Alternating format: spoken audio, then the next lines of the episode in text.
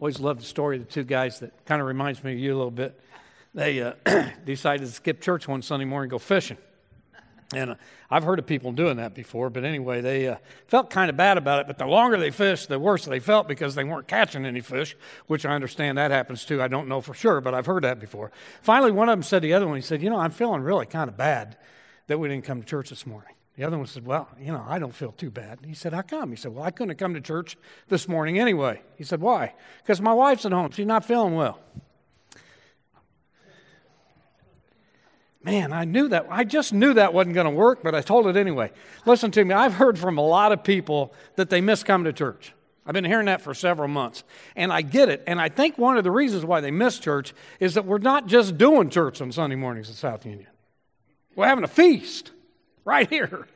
We talk about this all the time. We talk about it every week the feast that, that is held in your honor, which is amazing to me anyway. But we talk about it every Sunday because we can't help not talking about it. This is a feast that we're having. You know, to come to church and come to God because you're afraid that He'll get on you if you don't, uh, I guess that works for a while. Not very long, I don't think. That's the beginning of wisdom, the Bible says. Or, or to come to God and to come to church because you think you can get something out of it. You know, you pray, maybe he'll help you with your finances or you're sick, so you come to church and pray at the altar and that kind of thing. You know, the health, wealth, and prosperity deal, which is nonsense. I guess that works for a while too. That'll motivate you for a little bit, but that won't last either. But you come to church because you remember what's going on here, you're understanding the magnitude of this feast, now that'll get you here. And that'll change you. And I think that's what people are missing right now. It's a feast. That's why I preach the way I preach. That's why Paul says in 1 Corinthians chapter 5 verse 8, make every effort to keep the feast. Uh, do everything you can to make sure you're here to participate in the feast. Now, if you're home this morning and you're watching us, I'm going to say this to you again, and I mean it as much now as I said it the last time I said it. If you're not here feasting with us this morning because of COVID, I get it. Okay, I get it. I understand it. Don't like it, but I get it. I'm not giving you any guilt. That, that's ridiculous for me to offer guilt to anybody. I'm not pressuring anybody, but I'm being as faithful and as truthful as I can. In the long run, in the long term, that's not good for you. We, we were created for community. We were made to be with each other. We were made to keep the feast together. I love what Lisa told me early this morning. It's like one of those fake fireplaces you see on the screen that people did for Christmas. You can see the thing, you can hear it, but you can't feel the warmth. And that's what's going on. And so, just as soon as you're comfortable, you need to get back here at church.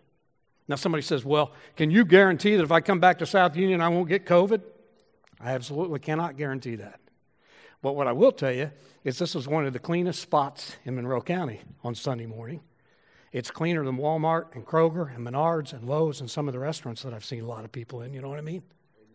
And as soon as you're comfortable, you need to get back here and keep the feast with us. Why? So God doesn't strike you dead? No. So you can get some reward out of it? No. Because it's too cold to do anything else? Okay, maybe. No. No, we got to come back here because of what's going on, because of the feast that's before us. And, and I think sometimes we miss that. We forget about it. And I think it happens even when we're coming regularly to church, if we're not careful. I think sometimes we miss the magnitude of the feast because we're coming to church out of habit. That's, you know, mom and dad took us when we, we were kids, and their mom and dad took them, and now we're taking our kids. This is what you do. You go to church on Sunday. Wait, what?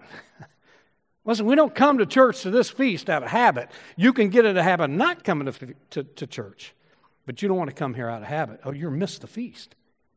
I think sometimes people miss the feast because they're too busy to sit at the table. They get their joy out of service instead of communion. You know what I mean? And so, without thinking about it, if we're not careful, we find ourselves preaching and teaching and singing and counseling, and we miss the table. And we end up doing more and more for a God that we know less and less. That's tragic, too. But I think sometimes we miss it just because we don't understand it. We haven't stopped to contemplate the magnitude of what's going on here on Sunday morning. And so we're going to do a little review this morning because I had somebody asking me about this. And we're going to talk about it this morning a little bit.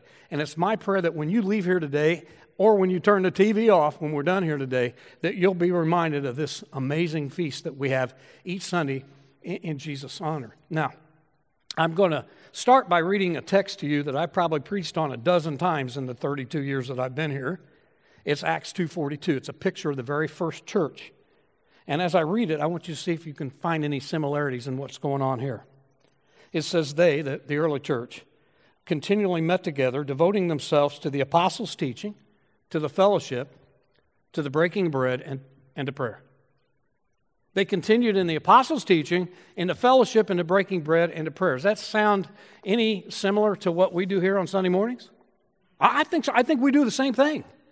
I think that's our order of worship that we have prayer, and then we do the apostles' doctrine, and then we break bread, and then we have fellowship. I think we do that. Those are the four characteristics that are found in the New Testament church. Um, Robert Webber wrote a book several years ago called The Worship Phenomenon, and he said in any classic Christian worship service, you're going to find four things, four movements that take place in any church that has taken the scripture seriously and, and taking the uh, honoring Christ seriously. And he says that the early church went through a rhythm of worship that uh, contained all four of these movements. And the first one, number one, is entering in the presence of God. That's the first one. Now, uh, in my 63 years of life, almost every church that I've attended starts with that, moving into the presence of God. That's what we did this morning when the praise team led us in those first two songs. Understand, they weren't singing to us, they were leading us into the praise and adoration of our God. Psalm 100 is a very short psalm, but it certainly illustrates what we're talking about here. By the way, the Psalms are full of praises and adoration to God, but this particular psalm illustrates what it means to get into the presence of God, which, of course, is what we're doing here, what we started with this morning here. Let me read it. Shout for joy to the Lord, all the earth. Worship the Lord with gladness. Come before him with joyful songs. Know that the Lord is God. It is he who made us, and we are his. We're his people, the sheep of his pasture. Enter his gates with thanksgiving and his courts with praise. Give thanks to him and praise his name. Listen to this for the Lord is good and his love endures forever. His faithfulness continues throughout all generations. Isn't that a great psalm to remember it? So it's an attitude deal. And sometimes, even on Sunday morning, we could use an attitude check. You know what I mean? I was talking to some of you this morning, and most everybody I asked, Did you have a good Christmas? Most all of you said, Oh, yeah, it's great, fantastic. But one of you, I said, You have a good Christmas? No, it was terrible. I said, What? He said, Yeah, Christmas is bah anyway. He said, Christmas is a lot like a Fortune 500 company. I said, How's that? He said, Well, you do all the work and some fat guy in a suit gets all the credit. the guy needed an attitude adjustment. You know what I'm talking about? I, I, listen, I don't know what your attitude is when you come here for the worship service on Sunday morning, but I know what your attitude should be. It should be the Psalm 100 attitude entering into God's presence with praise and adoration, into his courts with praise. And our singing time each Sunday is designed to be symbolic of God's people moving into God's presence. And right now, that's what we're doing as a corporate, as a company, as a body. Even the people that are watching at home in spirit are doing it. See, here's the deal you and I can come to the presence of God individually anytime we want to. Any place, any way. That's the beauty of being in Christ. But something really special happens on Sunday when we get together corporately as the body of Christ and do church. It's amazing stuff. So we sing each Sunday to move into His presence, exalt Him, worship Him, praise Him, and give thanks to Him, uh, like what's going on in Psalm 100. So here's my question Is that what happens with you every Sunday during the worship service at South Union? I, I imagine it's a little harder at home. I mean, I, I would think. It's a lot easier to sing with a bunch of people and the praise team leading. But, but either way, is that what happens to you during worship on Sunday? See, I think if we're honest, those of us who are musically inclined, we have a whole lot more fun during the worship time. We love this because we like to sing and we're good at it. In fact, we'd probably like to cut the sermon time down 10, 15 minutes and just sing. You know what I mean? Because some of you are real good at singing, and we're glad. We love your talents. It helps all of us move into the courts. Others of us, on the other hand, are not that expressive when it comes to music. We really don't think we're very good singing. We kind of feel like, remember what Glenn Stead used to say? I can't even play the radio without getting static. You know, that's how some of us feel. Like our, our favorite song in front of other people is the songs of silence. We feel like we have throat problems every time we sing. Somebody's trying to cut it. You know, we just don't think we can sing very well. And I think if we're not careful, those of us that are there kind of just want to get through this time and on with the next. And, and I pray that doesn't ever happen with you because if it does, you've missed the whole point. We're not here to critique each other, to sing with each other. We're not even here to listen to each other sing. We're here to lift up and praise and adore God through singing, entering into his gates. He, he said, make a joyful noise. Uh, you can make a joyful noise, whether it's good or not, right? The second movement of worship is, is when we hear God speak. Hopefully, that's what's going on now. We read a text, and I do some studying through the week, some stealing through the week, and then I get up here and I give you some illustrations and tell some stories, and then we try to find application and we move on. Now, just like the worship part of the service, this goes a whole lot better if I can get me out of the way and get Christ up here. But it's hard to do. I mean, we want to, I want to preach the best I can. You know, and they want to sing the best I can. But so we pray every Sunday that we can get out of the way and let Christ be up here. The third movement of worship is when we all respond with thanksgiving. That's what happens when we come to Lord's table. That's what happens when we take communion. That's what happens when you put your check in the boxes out in front of the door or mail them in or online, however you do it. It's, it's our response to God. It's like we talked about last week. Does He need your money? Are you kidding me? He owns it all. But it's our response to Him, our obedience to give Him the first fruits and to recognize Him being the giver of all things. And, and then the fourth movement of worship is when we leave when, when we get out of here and we go back out in the world and love and serve people the way Jesus did. And, and really, truthfully, the way the world's going right now, this is some of our finest worship. That's when it begins, when we leave here, because we get the opportunity to do what Paul said to do in Romans 12 1, giving living sacrifices. And we're moving that way at South Union. You understand me? I hope you'll be a part of it. We're going to be talking about it from January on as a staff. We're going to take South Union there because the there is not coming here anymore. We, get out of here and we get the opportunity to penetrate the culture and take Jesus Christ to the people that are around us at work and at school and everywhere we go. Now, those are the four movements of worship, the four things that happen at South Union every week. Now, we change things up. Sometimes, you know, Aaron's always telling me, he gives me this or this One song before I preach or two, so sometimes we move that around. Sometimes we change the theme and, you know, we do three songs at the end instead of four. But we're praying that that clearly takes place here every week. The rhythm uh, of coming into God's presence and hearing Him speak and then uh, offering our thanksgiving and then moving on out of here to serve the way we're supposed to in the community. And it all starts here at the feast. Because if you don't get full, you can't take anything out there with you. And so I want to talk about this a little bit, and then we're going to take communion. This is what somebody was asking me about. You didn't think I was ever going to get there, did you? I was wondering myself.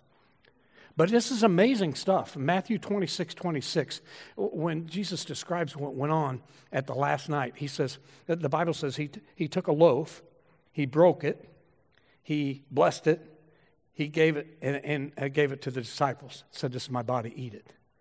Now, those, there are four verbs there. I left one out, but there's four verbs in that sentence that explain communion to me. He took, he, he blessed, he broke, and he gave. He took.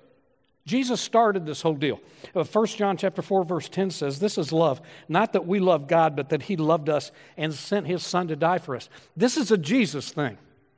They set this up before time began. It's not that we wanted it or asked for it. He took, He started it. He took and then He blessed. He blessed us by dying on the cross, but He blessed us by giving us this to remember it every week, to get around the table and thank Him with each other. That's why we moved uh, several years ago. One of the reasons why we moved our worship set towards the end, so you can get together with the Holy Spirit and so you can take time with Jesus and thank Him for all of this stuff. So I'm going to take a minute to tell you about that. It's unbelievable to me that we're not using the altar anymore. I mean, I get it, six feet distancing and all that kind of stuff. But I want to let you know that this is a clean place. The pillars are clean, that's clean. And we need to come back up here. And we need to, you know, we can come back up here the way we should have always done it. We haven't talked about this for a while. But, you know, when I say it's communion time, immediately everybody's taking communion. Because the lights are down and the music's playing, and we get all the communion out and get it over with. Take your time. Hold on to your communion a little bit. Sing a song first. Sing two songs first. Worship Him and praise Him and meditate, and then come up here. There'll be plenty of room by then. And take some time with Him. Practice doing that whether you take it at your seat or up here. He took, He blessed, He broke, and then He gave. And I'm telling you, He gave in a way that's foreign to most people. Um, it, the blessing part the, the breaking part. Um, do you ever do you ever do anything that every time you do it you, you kind of tear up? You know what I'm talking about? You've probably seen it with me up here. There are certain texts that I read. I'm going to read one later that I had to practice and practice, so I didn't tear up when I read it this morning. There's certain stories I tell that always causes me to tear up. I, I tear up. I teared up when I proposed to Angie. I teared up when Angie and I were ordained in the ministry in front of a bunch of people 37, almost 37 years ago. I, um, I tear up when I talk about my dad, my mommy now, my father in law. I teared up when my kids were baptized, all three of them. I, I tear up when I'm around my grandkids sometimes. Uh, last Sunday, we had all nine together at my house, and I just teared up, welled up with the f- joy and the fulfillment of having nine grandkids in the house. Has anything like that ever happened to you? Don't, don't you wonder if that happened to Jesus on that last night? when he picked up that bread and started to break it because he knew, man. He knew what that meant. That there was going to be a whipping and a beating and spitting and mocking, a trumped up trial and a cross. He knew that he was about to do the biggest thing in human history. He was going to love us, die for us, and take all of our sin. You got to wonder if he didn't well up just a little. And then, of course, he gave. In John chapter 13, beginning with verse 2, this is when I had to practice and practice. John gives his description of that last night in the feast. The evening meal was being served, and the devil had already prompted Judas Iscariot, son of Simon, to betray Jesus. Jesus knew, he knew, that the Father had put all things under his power and that he had come from God and was returning to God. So he got up from the meal. God did this. He got up from the meal, took off his outer clothing, wrapped the towel around his waist. After that, he poured water into a basin and began to wash his disciples' feet, drying them with the towel wrapped around him. I'm telling you, every time I read this text, it wrecks me. This is unbelievable stuff here. The Bible says for the first time, probably in his ministry and his life here on earth, Jesus got the clear picture that all authority had been granted to him. He was in charge of everything. And his first act that he performed on that knowledge was to get down on his hands and knees and wash his disciples' filthy feet. It's amazing. It's amazing grace, how sweet the sound. And I used to think that that was the worst part of the story, that they let him do that. We all know that in Jesus' day, people walked everywhere they went and their feet got dusty and dirty. And we know that it was the task of the least of the servant in the household to wash your feet when you showed up. If there was no servant, then it was incumbent upon the host to do the washing. And I used to think the worst part of the story was the fact that these 12 guys who had spent the better part of three years watching Jesus give and love and serve everybody around him. These saved 12 men, when it came time to wash feet, just sat there. They just sat there to see which one would be the servant. They sat there to see who was the least one in the house, and they sat there long enough until the God of the universe wrapped a towel around his waist and got down on his knees and washed their feet. It's amazing to me. I used to think that was the worst part of the story. It's not. The worst part of the story happened in verse 6 when he came to Peter, and Peter said, oh, No, no, no, now wash me. I mean, I understand the whole concept at the table. It's, it's mind blowing that you're the host and I'm the honored guest. But you're not serving me. And that's the worst part of the story because that still goes on with a lot of us today if we're not careful.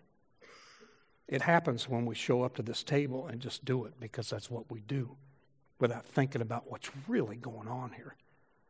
It happens when we show up this table and can't admit to Jesus that we got some issues that only He can fix. It happens when we come to Him with these immoral issues and the dirt on our soul and the stuff inside of us that only He can clean up, and we don't admit it. And it happens to us because, in order to come to this table on Sunday morning and be served by Jesus, we have to admit we need served. And that's tough on us because we're all that, you know. We got it together. I think we need to come to the table on Sunday mornings and say, God, I, I wish it wasn't so, but I got to admit to you, I, I need some cleaning. I wish it weren't so, but I got some stuff that I've been watching and some stuff that I've been thinking and some stuff that I've been doing that only you can fix. I wish it weren't so, but it's you. Because here's the deal the amazing thing is not that you and I drug ourselves out of bed this morning and came to church in the cold to get around this table. And the amazing thing this morning is not that you drug yourself out of bed and turned on the TV to worship with us this morning. The amazing thing is the God of the universe, Jesus, showed up this morning with a towel. He's in the building with a towel, ready to wash you off. And you don't want to miss this. You don't want to miss this for anything.